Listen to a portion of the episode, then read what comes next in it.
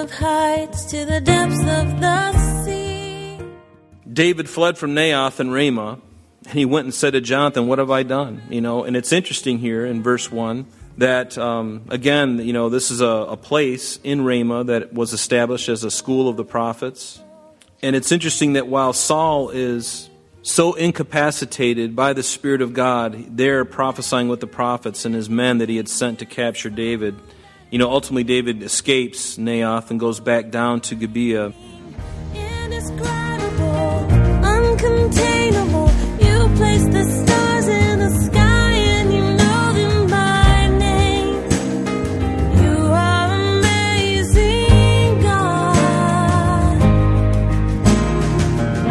All powerful, untamable. Welcome, everyone. You're listening to Truth in Christ Radio, a Bible teaching radio ministry of Calvary Chapel of Rochester with Senior Pastor Rob Kellogg.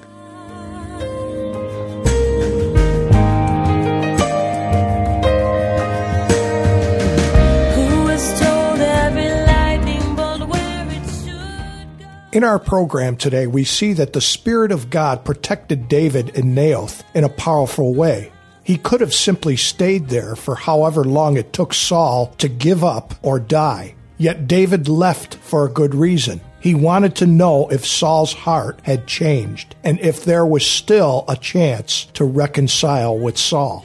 So David met with Jonathan and he asked him, What have I done? By asking this question, David was actually checking his relationship with Jonathan. So Jonathan said, as the scripture says, By no means you shall not die. This assured David that Jonathan was still his loyal friend and that Jonathan hadn't bought into Saul's lies about David. Now let's join Pastor Rob with today's lesson. Uh, let's open our Bibles now to uh, 1 Samuel chapter 19. We're going to look at actually chapter 20 tonight, but we're just going to kind of um, revisit uh, chapter 19 quickly as we get into chapter 20. If you recall, David now is, is being hunted by Saul. Saul is becoming unhinged more and more as the, as the verses go by. He is becoming more in, in, emboldened and settled in his anger and his hatred toward David, who he was insanely jealous of. Um, remember, David was a warrior, and, and David went out to fight Goliath when Saul, who was the head and shoulders taller than anybody, the scripture tells us, than anybody else. And so he ought to have been the one to size up with Goliath. But it was this young teenage boy who was certainly not that tall, but full of zeal, full of hope, full of faith in God.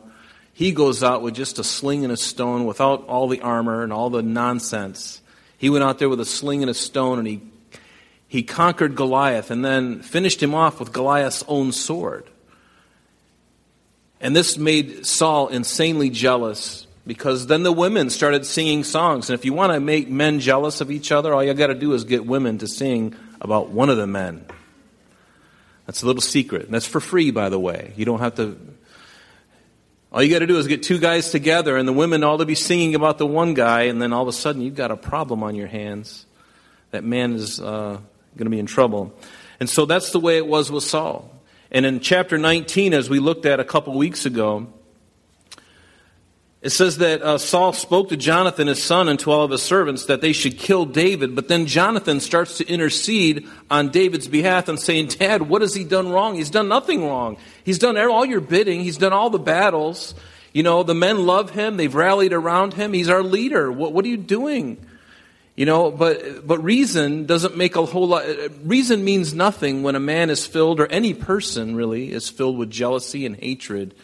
There's no reasoning with a person like that. You can reason with them with the facts, and they're not going to get it because it's, it's a heart issue.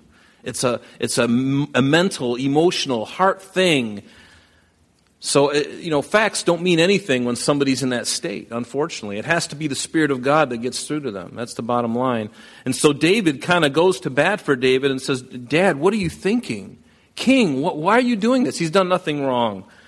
And so finally, in verse 6 of chapter 19, we looked and, and finally, you know, Saul, after coming to his right mind briefly, talking to his son, he makes an oath. He says, As the Lord lives, he shall not be killed. And this is an oath that he makes. He swore. Okay, he swore. This is an oath. This is a vow. As the Lord lives, David shall not be killed. And then it wasn't long after that that we know that the Philistines came out again. David went out and walloped them with the, with the, with the, with the boys from Judah. They go after the Philistines, they wipe them out. And then David now is coming back to the, to the palace, and Saul is in one of his moods, and the evil spirit has come upon him. And so, what does David do?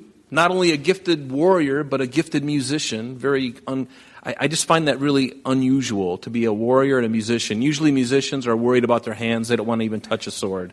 But here's David as one of those unique individuals. So he conquers in battle. Then he's coming back and he's conquering demons in Saul's life by playing the lyre or the harp, and it's effective.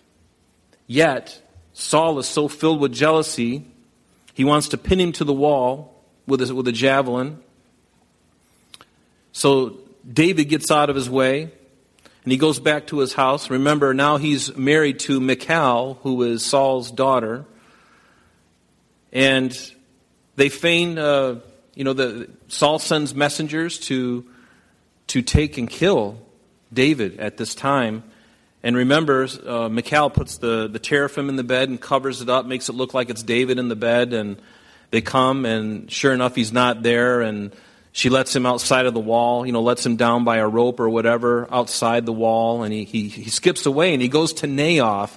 So they're in Gibeah. If you were to look at a map of Israel, uh, Gibeah would be like right here, and then immediate north, right on the same road. There's a road that went up between, you know, Bethel and Gibeah and Ramah and a very common road. And north of um, Gibeah, which is the hometown of Saul, is the hometown of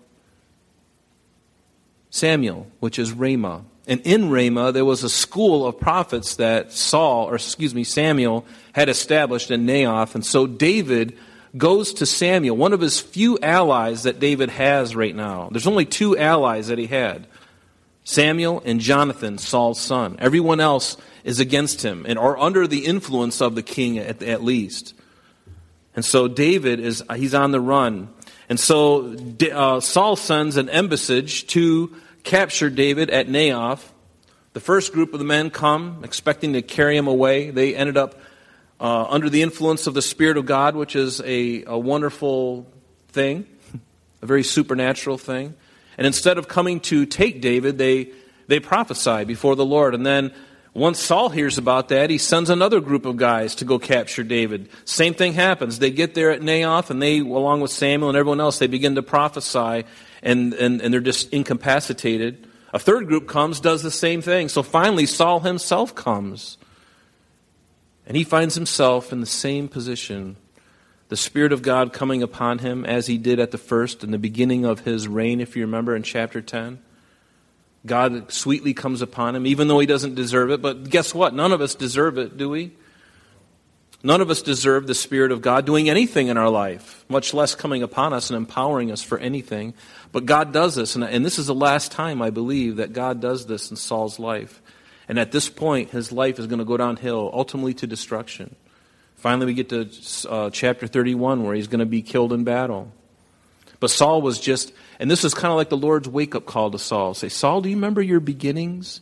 Remember when I had Samuel anoint you as king? Do you remember what happened that day as you were looking for your, your dad's donkeys and you were searching for them and I told you where they were and I had you go and you were anointed by Samuel? Do you remember that, Saul? Do you remember how you prophesied? Remember how sweetly I came upon your life, empowering you for, to be the king?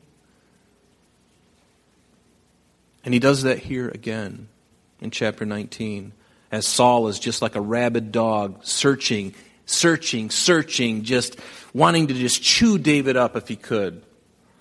And yet the Spirit of God has his way, and Saul is incapacitated once again. And then while that's happening, so let's look at verse, uh, look at chapter 20 because this is where it gets interesting.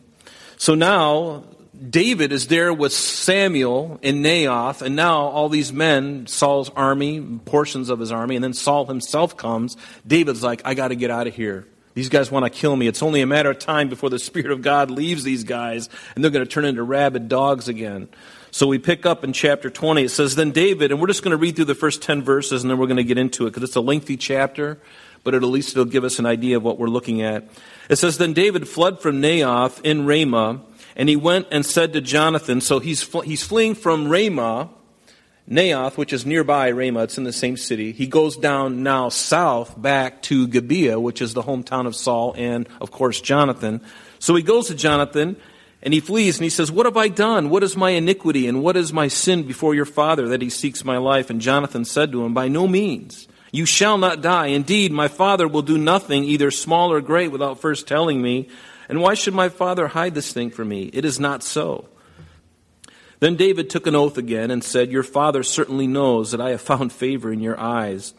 And he has said, Do not let Jonathan know this, lest he be grieved. But truly, as the Lord lives, Jonathan, and as your soul lives, there is but a step between me and death. And so Jonathan said to David, Whatever you desire yourself, I will do it for you. And David said to Jonathan, Indeed, tomorrow is the new moon, and I should not fail to sit with the king to eat. But let me go that I may hide in the field until the third day at evening. And if your father misses me at all, then say, David earnestly asked permission of me that he might run over to Bethlehem, his city, for there is a yearly sacrifice there for all the family. And if he says it is well, your servant will be safe. But if he is very angry, be sure that evil is determined by him. Therefore, you shall deal kindly with your servant, for you have brought your servant into a covenant of the Lord with you. Nevertheless, if there is iniquity in me, kill me yourself, Jonathan, for why should you bring, why should you bring me to your father? But Jonathan said, Far be it from you. For if I knew certainly that evil was determined by my father to come upon you, then would I not tell you? And then David said to Jonathan, who will then David said to Jonathan, excuse me, who will tell me or what if your father answers you roughly?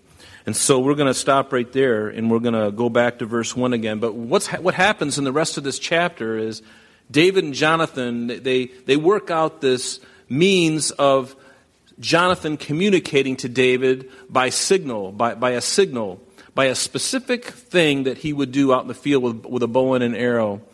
And that would be a signal to David, who would be hiding out in the field, whether or not to come back, whether or not the king really plans to harm him or not. And it had to be that way because Jonathan had already put his life on the line. And we'll see tonight that um, he almost dies by the hand of his own father. And certainly David is, is his neck is on the line too. So they had to devise a plan to communicate with each other by using a predetermined sign so that they would know, so that David would know whether he was safe or not. Now, as we look into this chapter, it's going to be a pivotal one because we're going to see David and Jonathan saying goodbye to one another. They're going to say goodbye to one another after making vows with one another concerning their love, their loyalty, and also uh, loyalty and love uh, for one another and to their respective families. Remember, Jonathan is from the tribe of Benjamin. David is from the tribe of Judah. Judah is the rightful king. David is the rightful king. Jonathan knew this. Jonathan knew this. And so they made a covenant with each other. And we're going to look at that tonight. But as far as David and Jonathan are concerned, this is the last time they believe they're going to see each other until the kingdom. In fact, I labeled, I, I titled this passage tonight, or this chapter, um, Till we meet in the kingdom. Till we meet again, or till we meet in the kingdom. And that's exactly what will happen. But we do see later on in verse or in chapter 23 Jonathan actually seeks David out one last time and he strengthens him. But from their perspective at this moment that we're looking at tonight, this is it. This is what's going to separate them as, as, as, as friends. I mean, they, they really loved each other. It's a very unique relationship, very unique. Very rare, even today, to have somebody like this. Each of these men would gladly take the sword for the other. Each of these men would gladly stand up for each other. That was the kind of love that they had. And it wasn't a weird love. See, in a, in a passage like this, and we're going to look at this, you know, in such a perverse culture that we live in, you know, people would be influenced by current events and our culture and think, well, they were, you know, they were somehow inordinately affectionate one toward another. It has nothing to do with that. You and I both know that there can be a love between a, a, a, two women and two men that's, that's strictly a, love out of friendship and out of brotherhood, a sisterhood, whatever that is. It has nothing to do with anything romance. It's nothing, nothing evil, nothing perverse. So, David fled from Naioth and Ramah, and he went and said to Jonathan, What have I done? You know, and it's interesting here in verse 1 that, um, again, you know, this is a, a place in Ramah that was established as a school of the prophets. And it's interesting that while Saul is so incapacitated by the Spirit of God, there prophesying with the prophets and his men that he had sent to capture David, you know, ultimately David escapes Naioth and goes back down to Gibeah. But we have to remember again that David only had two allies, and that was Samuel and it was Jonathan. Samuel and Jonathan. Because even though the men of Saul's army loved David and they respected him, who is in command still at this time? It's still Saul, isn't it? So Saul still has command over his armies to go run and chase and find David. And this must be been a great conflict with these men because they respected, they loved David. And the Lord intervened and didn't allow him to be caught. But I find it interesting that as David begins his flight from Saul, God's going to be working it out for his good. He would be on the run for a couple of years. And God was going to work it out for the good because think of all the running that David did. Now just think about this. You know, there's a there's a verse that we know, Romans 8:28, all things work together for the good to them that love God, to them who are the called according to his purpose. And I see this in David's life here because as he's running from, he, he knows that area very well now, right? He's running, he's on the run. He knows every little nook, ravine, crevice, rock, crack in the rock. He knows everything because he's been on, on the run for years, trying to evade Saul and his madness. And David, wouldn't he know, wouldn't he need to know the terrain very well as he would go into battle when he would ultimately become king? As the Philistines would come down a certain valley, David would know, I've been there. I know exactly where that place is very well. In fact, we're going to we're going to go around this way and we're going to go around this way. And David knew the land very well. He would need to know that as a king, and he knew it well now because he'd been on the run. Can you see how that works? That even when we're in our running, that God can turn around things that we, and we, we, when we were in distress, He can use those things and turn them around and use them again for our protection, and ultimately for His purpose and will for our lives. It's a mystery. You never want to step out and do something, or certainly we wouldn't want to place our, put ourselves in places of where we're vulnerable. But when we do, by God's design somehow, or even through our mistakes, we find ourselves in difficulties. Trust the Lord in it and continue to pray and, and, and just follow Him no matter what. And then on the other side of the thing, you can look back and go, wow, Lord, I had no idea that you were guiding, directing me all the way. I, I, thought I was doing my own thing. And the Lord's going, yeah, I know you did. But I told you to go here. And I applied pressure over here to keep you from going there. And you went over there. And I had somebody there to protect you and to give you food and to give you nourishment. And that's the life of David. So, Jonathan, verse 2, you know, he says, By no means you shall not die. Indeed, my father will do nothing you know, small or great without first telling me. The thing is, is Jonathan didn't understand the depths of his father's heart. He didn't understand the bitterness and the hatred. He didn't think that his father was that far gone. Jonathan knew his father to a point, but he didn't know the depths of his father's heart. And honestly, how can we know someone else's heart when we barely know our own? Have you found that true of yourself? I know that of myself. I can talk a big game all I want, but until I'm in a circumstance, I have no idea how I'm going to respond. Have you heard somebody say, well, if that ever happened to me, I would do this? And then the Lord has a funny way of allowing that maybe to happen in the person's life, and then they didn't respond quite the way they thought. In fact, they may be surprised that they were one of the biggest cowards, or they might be surprised that they were one of the biggest heroes and they were just being led at the moment. And so we, we can't, we don't even know these things. We can talk all we want, but until it happens, we know nothing. we know nothing. So if I can't know my own heart, how can I know someone else's heart? How can Jonathan know his dad's heart? Even though he knew him better than anybody, you don't really know somebody. And I don't want to scare you tonight, but I, have heard of situations like this where a woman would be married to a man and didn't even know that the man was a serial killer. Or she was married to a man for 10 or 15 years and didn't know that he was a pedophile. These things happen. And so, do we trust in man or do we trust in God? Always trust in God. Always. You can love people. Trust is earned. I remember somebody telling me, Well, you got to trust me. You're a Christian. And I said, Yeah, I am a Christian, and I don't trust you. I don't even know who you are. And I'm supposed to just, as a default, trust you? No.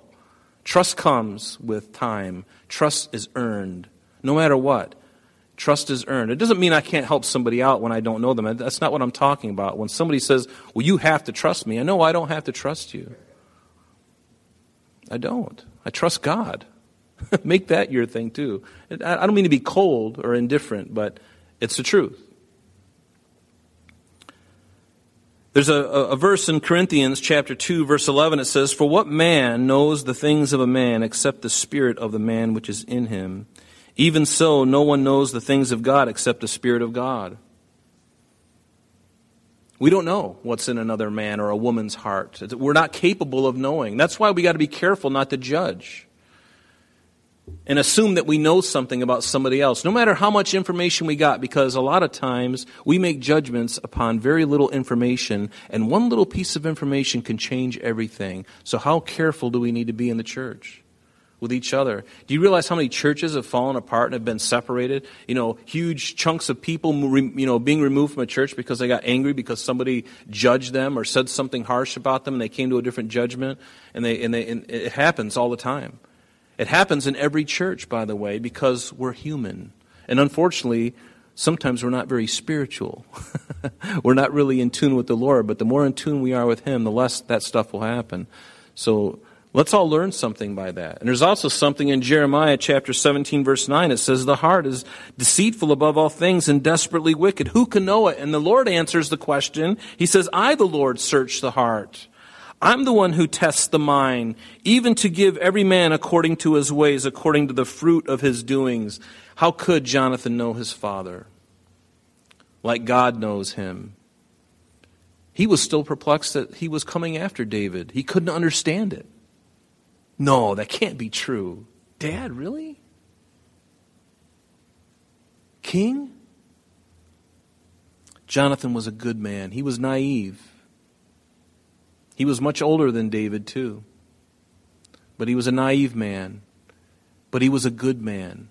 He was a very good man. He wasn't the kind of guy who plumbed the depths of wickedness like his father. I love what it says in Titus 1:15, to the pure all things are pure. I like that. But to those who are defiled and unbelieving nothing is pure, but even their mind and conscience are defiled. You know, it's, have you been around somebody where every little thing that, um, you know, you could be looking at a piece of fruit and they would automatically be thinking something filthy? Or you, you could do, be out anywhere and their, their mind is always in the gutter. And so they interpret everything from the gutter. Do you know what I'm talking about? I've been around people like I've been one of those people. But- I'm sorry, that's all the time we have for today, but please join us next time as Pastor Rob continues our study in the book of 1 Samuel. Calvary Chapel of Rochester is located at 2503 Browncroft Boulevard, Rochester, New York 14625. You can reach us at our church office between 9 a.m. and 4 p.m. Monday through Friday at area code 585 586 3140. If you would like to have an audio CD of today's message mailed to you in its unedited form, simply mention today's date when contacting our church office. You can also contact us via the web by logging on to www.calvaryrochester.com. There you will be able to access a number of useful things, such as information concerning our beliefs, our ministries, contact information, our location, service times, and much more. You can also download or listen to the radio and sanctuary messages free of charge from the teachings link at the top of the page. To listen to Calvary Chapel of Rochester sanctuary messages or Truth in Christ radio on your mobile device, just subscribe to both through Google Podcast or Apple Podcast. You're also invited to join us on Sunday and Thursdays through live streaming of our services and Bible studies. Just click on the online services